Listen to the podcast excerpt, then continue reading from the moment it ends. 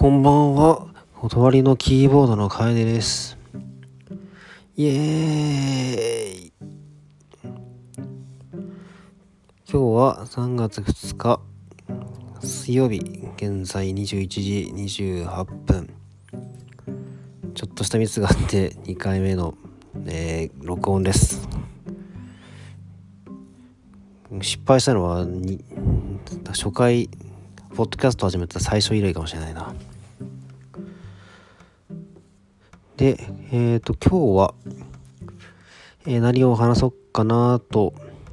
思っていたんですが、今日日中、ちょっと久しぶりに昔自分がやっていたバンドのレビューサイトみたいのが、まあ、自分のバンドだけじゃないんですけどもなんかちょっとした音楽マニアっぽい人がレビューをまとめてるサイトになんか自分たちの、えー、バンドがあってでその記事がですねまああの結構面白くて結構まとめてること書いてあるなと思いつつ、えー、結構皮肉なことも書いてあったりしてなかなか魅力的なサイトがあるんですけども、えー、そこへ載っていたこのバンドの話をしたいと思います。残念ながら断りじゃないんですけどもみんな大好き、えー、公共歌劇団です。なんかそのアホな名前だなっていう感じでなんだそれはと。いう人が大半だと思うんですけどもこの公共歌劇団という、えー、漢字5文字の、えー、バンドはえー、自分が10代の頃やっていた断りという初代断りユリアさんがいなかった時代の断りが解散した後に、えー、次の音楽活動として始めた目アホなアクティビティの一つですね。ただこのバンドは後々自分だけじゃなくて他の人も人生にも結構関わる、まあ、いろんなエッセンスであったり、えー、曲とかイベントとかが結構残っていて活動期間的にはもうそれこそ半年とか1年とか、えー、短いんですけどもこれ抜きには、えー、語れないと。音楽人生は語れないといった自分の中でも、えー、一つの節目ではあります。で断りは女性ボーカルに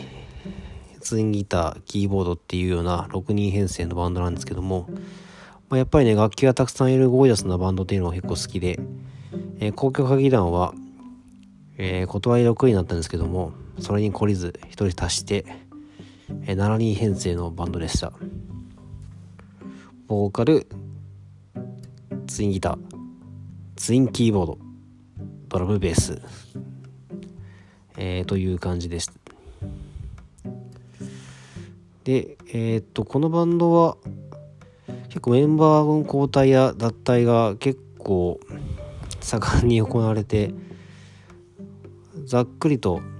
3期存在します。半年1年なのに3期も存在する、えー、初代第1期ですね。これ実は女性ボーカルでやっぱり女性ボーカル大好きなんですね。女性ボーカルに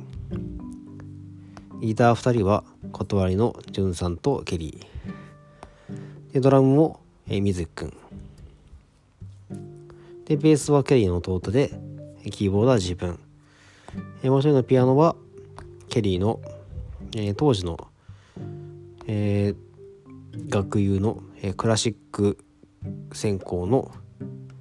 えー、ドクター・ダークシュタインという通称ドクターと呼ばれていた、えー、お兄ちゃんです。ただこのえー、女性ボーカルいた時代はおそらく12週間でこの女性ボーカルもこのクラシックの、えー、ドクターが連れてきた、えー、女性ボーカルだったんですけども合唱部だったかクラシックのなんかソプラノだったのかなんかちょっとロックとは無縁の人を連れてきて、ね、ロックに洗脳しようとしたんですけども、え、うまくいかず、うん、酒、まあ、私はドラッグはしないですけどもまあ、ちょっとねセックスドラッグロックンロールという文化にはちょっとなじまず、えー、逃げ出しまして。でそれもそんなタイミングもあってドラゴンの水木くんもちょっとつまらないんでやめますと言って、えー、記憶に残らないぐらい一瞬で、えー、別れた記憶があります。じゃあやっぱり男かということで第2期は全員男、えー、7人男ですね。そしてここで、えーと、ドラムは通称ハングマンと呼ばれていた、えー、デスメタルが好きな、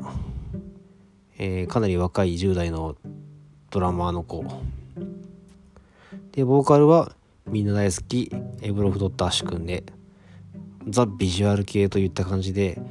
ボーカルがビジュアル系に狂っている人。ドラムはスラッシュとかデスメタルとかなんかやたら速いのが大好きなメタルマニア。でピアニストはクラシックのピアニストであんまりねこう音楽にかかってる人と音楽にこう馴染みない人がねいるとちょっと注意し注意点として補足しますとえロックとかねパンクとかメタルとかね、えー、なんかちょっと危なそうな人が多いイメージだと思うんですけども実はね一番やばいのは、えー、クラシックの人でロックの人たちはですね意外とみんな意識があってちょっとおバカだなっていう意識が、えー、自意識があるんですけども自覚があるんですけどもどうもクラシックの人というのはこう意識なくぶっ飛んでいまして結構平然とやばいことを、えー、やってるということでちょっとビビった記憶があります。でこの7人編成で、まあ、いろんなね曲とかも、えー、作ったりとか、えー、ライブをしたりとか、えー、したんですけどもあるイベントがあってでこれはいろんなところでね話したこともあるようなないようなよくねお酒の場ではねよく話すんですけどもえリーダー当時リーダーだった、えー、ジュンさん確かリーダーだと思うんですけどが、えー、工業化系統を脱退すると。いうことがありました。メンバーをねこう引き止めるっていうのはほとんどしたことないんですけどもそのうちの2人しかいないんですけどもそのうちの1人はジュンさん。ケイとジュンさんの自分でジュンさんがね、やめようと言った日に、えー、やめとりまして、やめないでよ、ジュンさんみたいな感じでね、あの、まあちょっとね、おバカ3人で話しました。断りに入ってね、あの、一番楽しかったのはやっぱりジュンさんとかと会って、ジュンさんとケリーとはもうずっと一緒にいるんだろうなぐらいの錯覚をしてこの公共会議団もや当たり前のようにやっていたのでジョンさんがそんなこと言うなんてみじんも思ってなかったので、うん、ケリーも多分困惑したんじゃないかなっていう感じですね。ただ決意を固くやめるということでジュンさんだけどうしようかなみたいな感じで、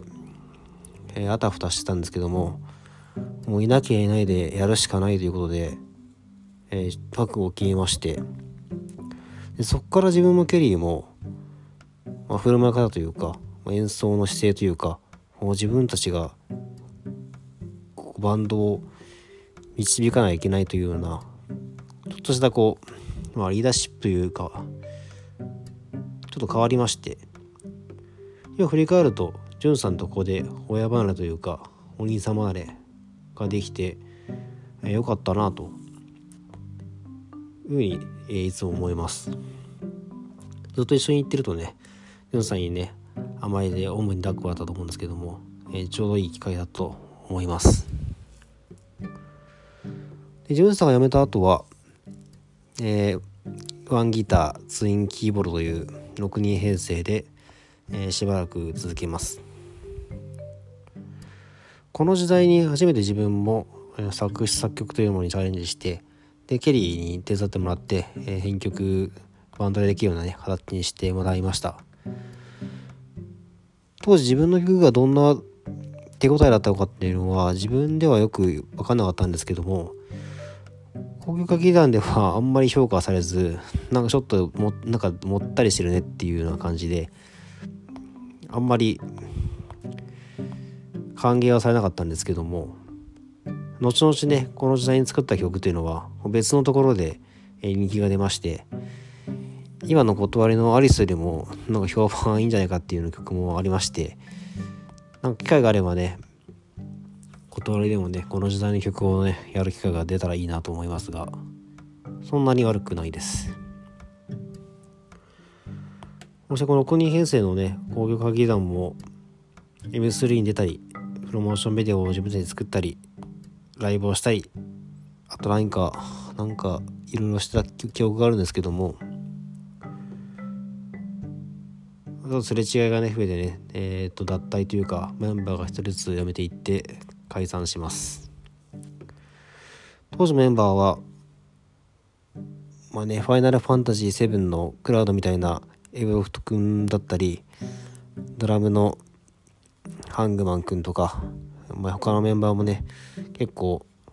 音楽的なセンスは結構恵まれてるメンバーがいたとは思うんですけども個性もあったと思うんですけどもこう趣味というかこうやりたいことがみんなバラバラすぎてでかつこう結構みんなエゴイズムが強そうな人が 集まっていてまとまりがまとまらずそれならばという感じでみんなやめていった感じですね。